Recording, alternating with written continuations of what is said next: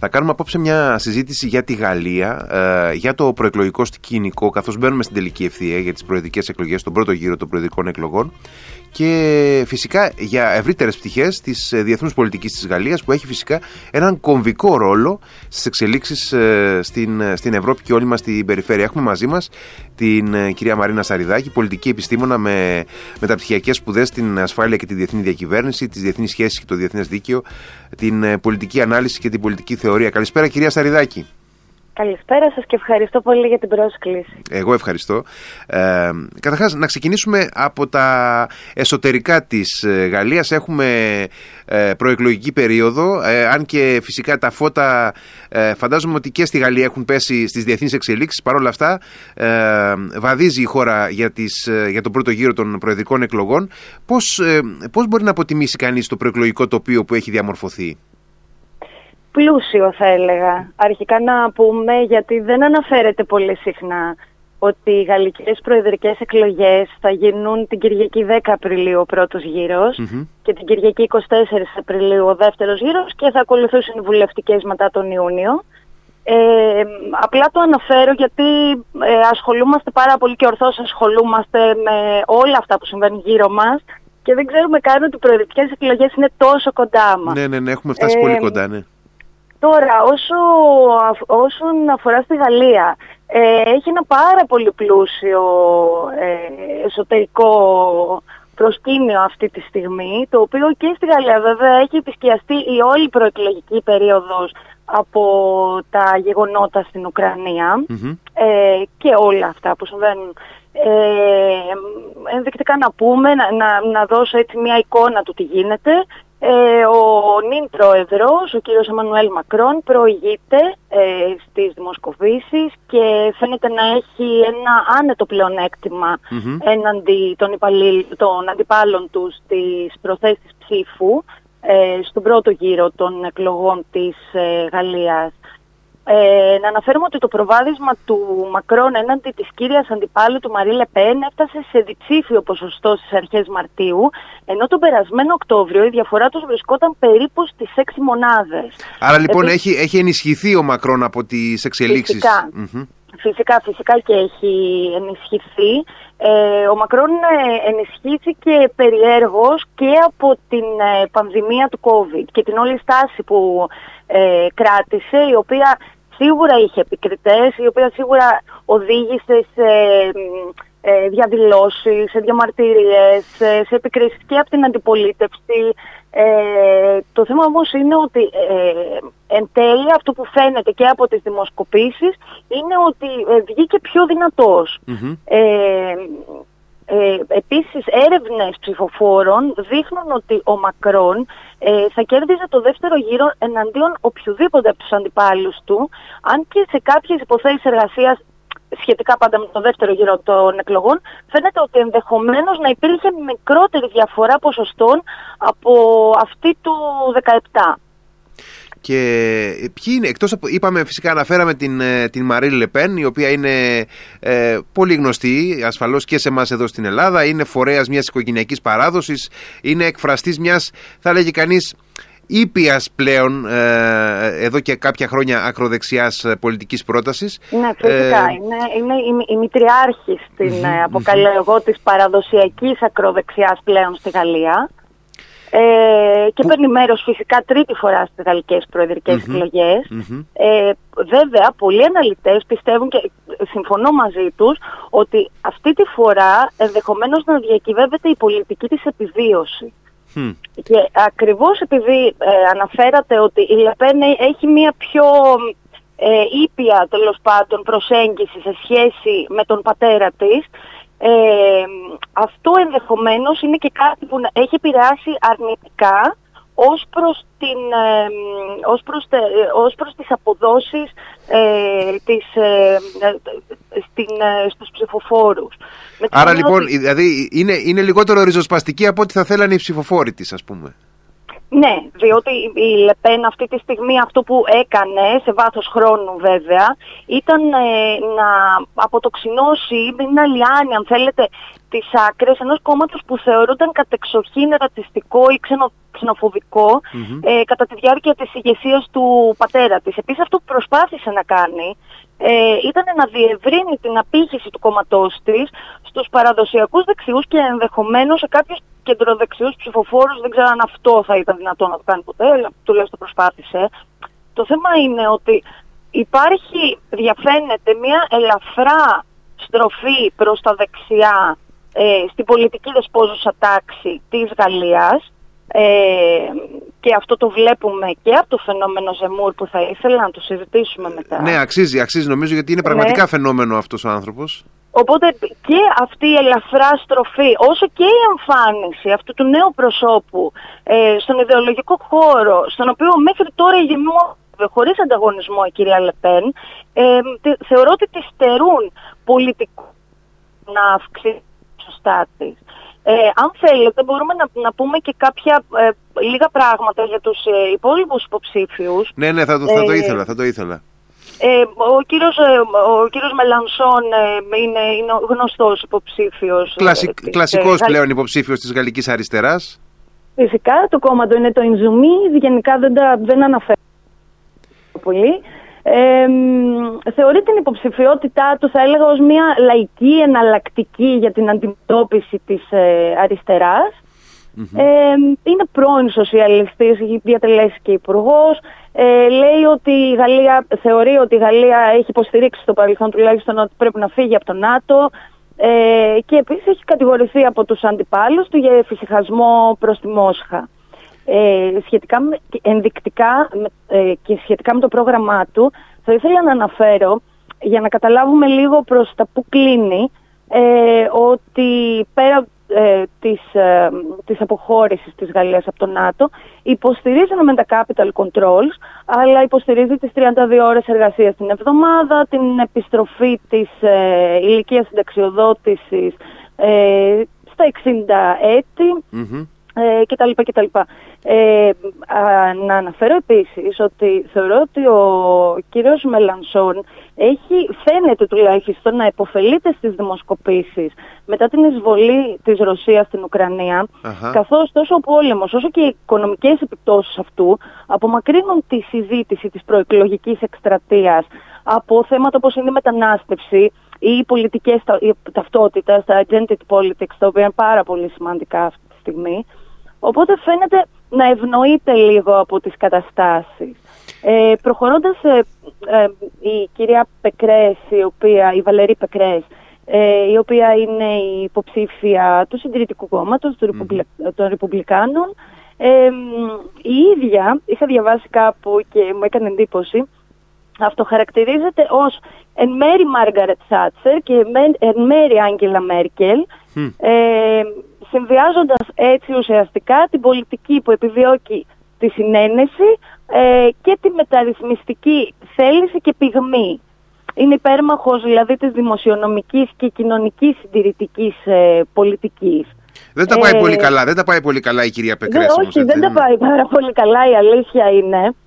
Νομίζω δεν τη βοηθάει γενικά ε, δεν, δεν τη βοηθάει το γεγονός ότι έχει τέτοιους πολιτικούς αντιπάλους στη συγκεκριμένη και θεωρώ ότι δεν τη βοηθάει και το γεγονός ότι αυτή τη στιγμή στη Γαλλία και αν θέλετε μπορούμε να αναφερθούμε και κάπως πιο εκτενέστερα σε αυτό ε, βλέπουμε μία Βλέπουμε μια κρίση, βλέπουμε μια κρίση των παραδοσιακών κομμάτων. Ακριβώς αυτό, αυτό ναι. Έχουμε μια κρίση των παραδοσιακών κομμάτων, ναι.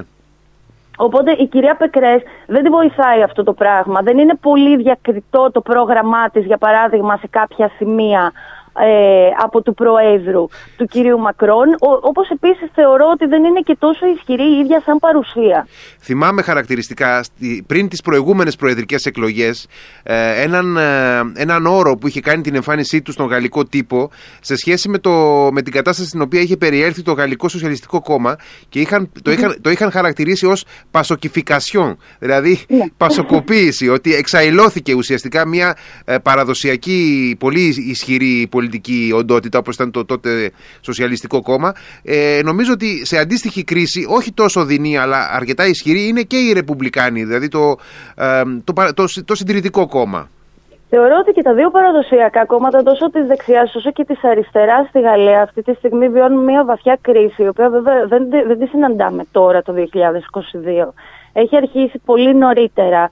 Ε, το θέμα είναι ότι εγώ λίγο διαφωνώ με τον όρο αυτό, όσο και αν μου άρεσε αυτό το άρθρο που είχε γραφτεί και τα λοιπα ε, για το, την πασοκοποίηση ναι, ναι. Ε, της ε, αριστεράς στη Γαλλία, διότι είναι τελείως διαφορετικό ε, για, αυτό το, για αυτή την κρίση που περνάνε τα ρο της Γαλλίας.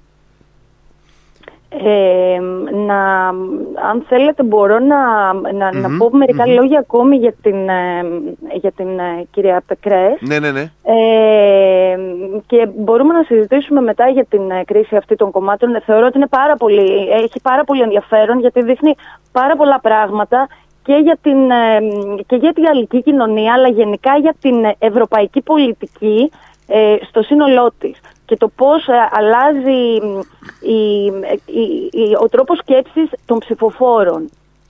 Ε, Τέλος πάντων, γυρνώντας πίσω στην κυρία Πεκρές, ε, αξίζει να, να σημειώσουμε ότι ε, ήταν πολιτικά προστατευόμενη του συντηρητικού πρώην Προέδρου του ΣΥΡΑΚ, ε, και επίσης υπηρέτησε ως υπουργός επί Νικολά Σαρκοζή. Δεν έχουμε δηλαδή να κάνουμε με μια. Ε, ε, με μια εισαγωγή τέλος πάντων στην ε, πολιτική γαλλική σκηνή ε, κάποιας άγνωστης ή άπειρης. Δεν είναι καινούρια, ε, δεν είναι καινούρια στην πολιτική όχι, ζωή, όχι, δηλαδή. Όχι, ναι. καθόλου. Ε, και επί του παρόντος ηγείται και της ευρύτερης περιφερειακής αρχής του Παρισιού. Οπότε έχει του τι γίνεται. θεωρώ ότι θα μπορούσε ε, να έχει κάνει καλύτερη προεκλογική τουλάχιστον εκστρατεία.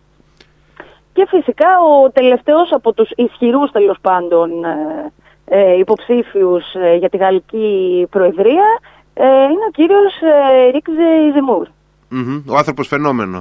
Ο άνθρωπος φαινόμενο, όντως, ο οποίος είναι συγγραφέας και δημοσιογράφος, για όσους δεν γνωρίζουν μεταξύ άλλων, όπως είναι και πολιτικός σχολιαστής κτλ ο οποίος κατά τη διάρκεια της καριέρας του έχει δοκιμάσει πάρα πολύ τα όρια της πολιτικής με αυτό που πολλοί θα χαρακτήριζαν ως ακροδεξιό εθνικισμό.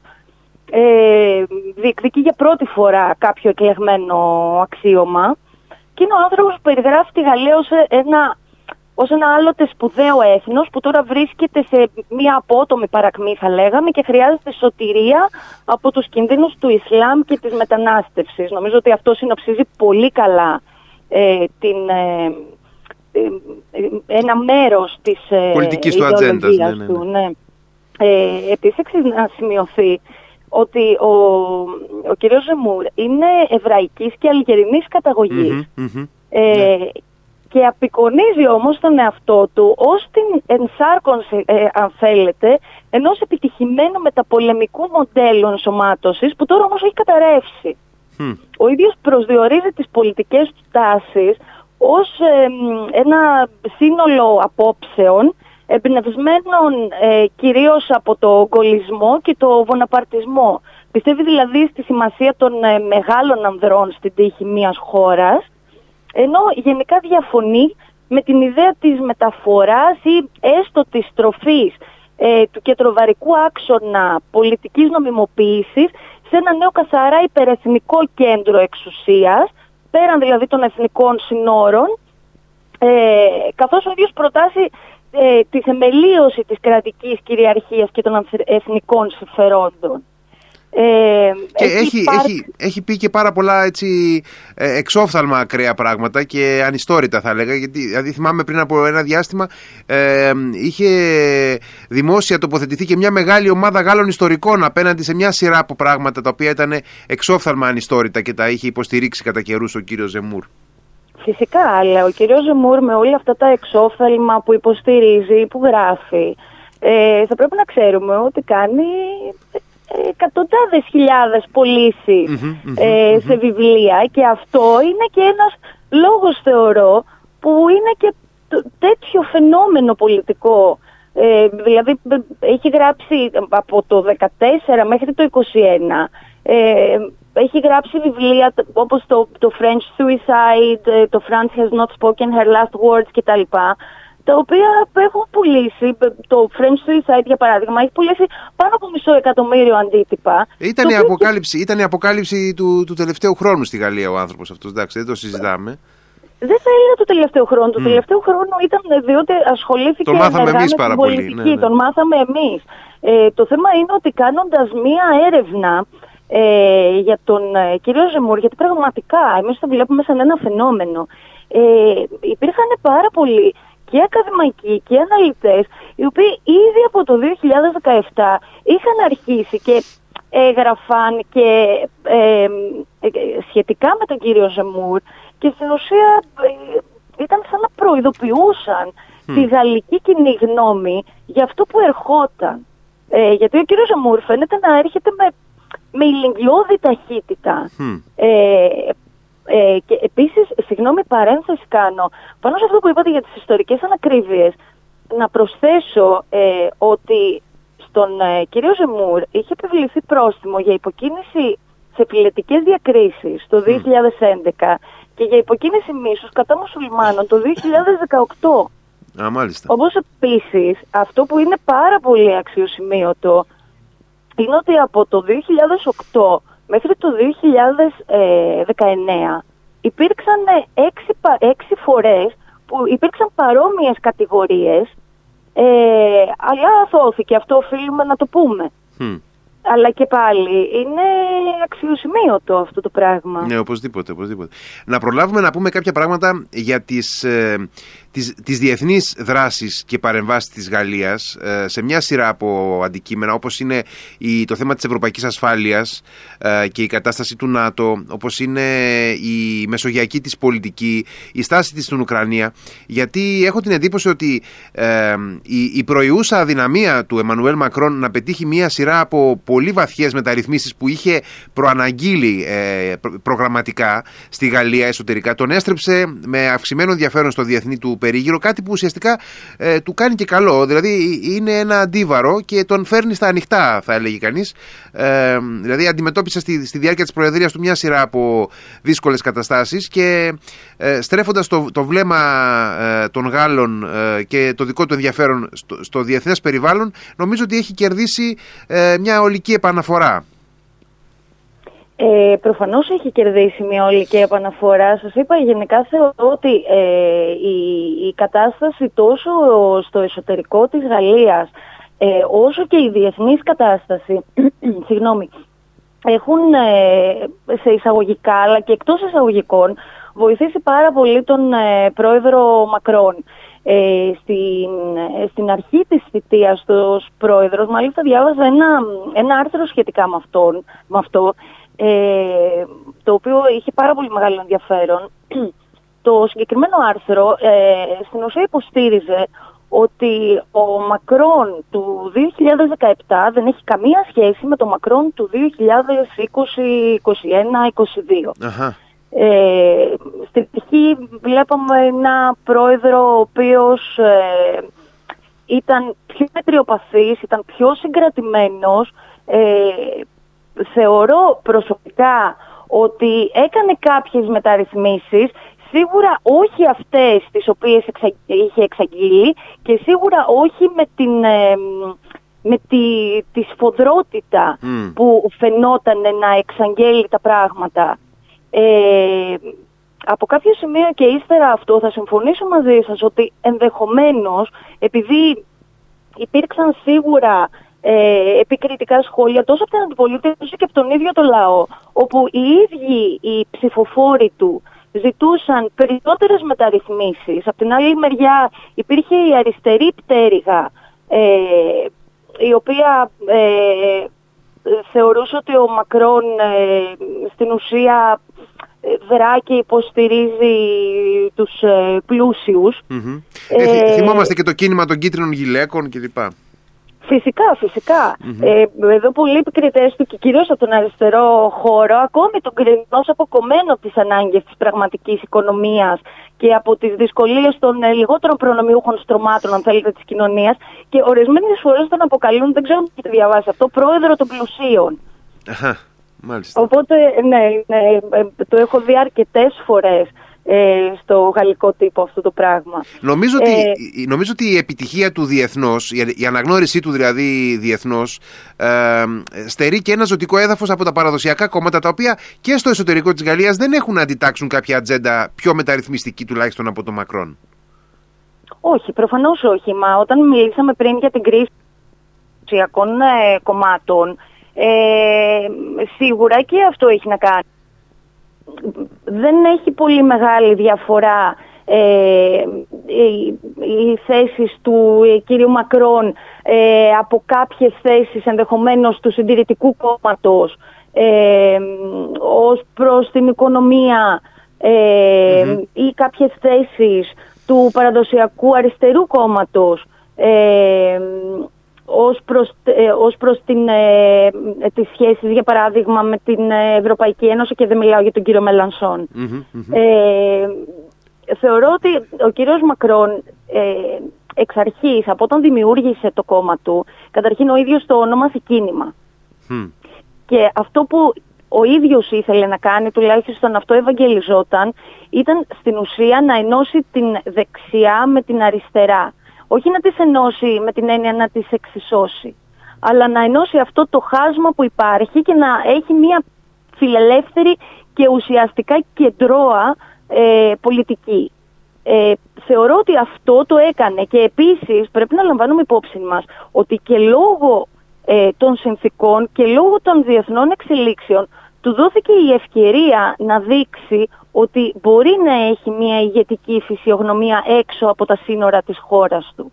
Δηλαδή είδαμε και με την Ανατολική Μεσόγειο και τη στάση που κρατάει σε όλη την Ανατολική Μεσόγειο με τα σύμφωνα με την Ελλάδα, ε, με τη στάση του απέναντι στην Τουρκία, ε, με τις ισορροπίες που προσπαθεί να κρατήσει και με το ΝΑΤΟ ε, ως προς την Ανατολική Μεσόγειο, αλλά και στην Ουκρανία το γεγονός ότι ήταν μια ξεκάθαρη θέση ε, βλέπουμε ότι θέλει να, να δώσει το στίγμα του σαν ηγέτης ότι μπορεί να ηγηθεί μιας χώρας η οποία όμως χώρα είναι πάρα πάρα πολύ τόσο για την Ευρωπαϊκή Ένωση όσο γενικά και για το παγκόσμιο γίγνεσθε.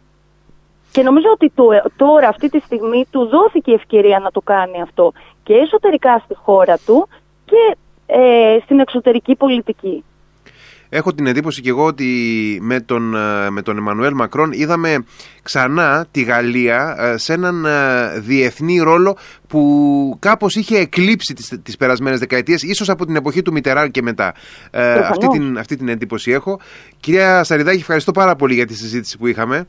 Δεν προλάβαμε να πούμε πολλά και εγώ σας ευχαριστώ θα, πάρα πολύ. Θα, θα κάνουμε και ένα δεύτερο γύρο ενδεχομένως ε, αμέσως μετά τις γαλλικές εκλογές για να κάνουμε ένα debriefing για τα αποτελέσματα. Φυσικά, φυσικά. Με μεγάλη μου χαρά. Σας ευχαριστώ πάρα πολύ. Και εγώ ευχαριστώ. Καλό βράδυ. Επίσης, γεια σας.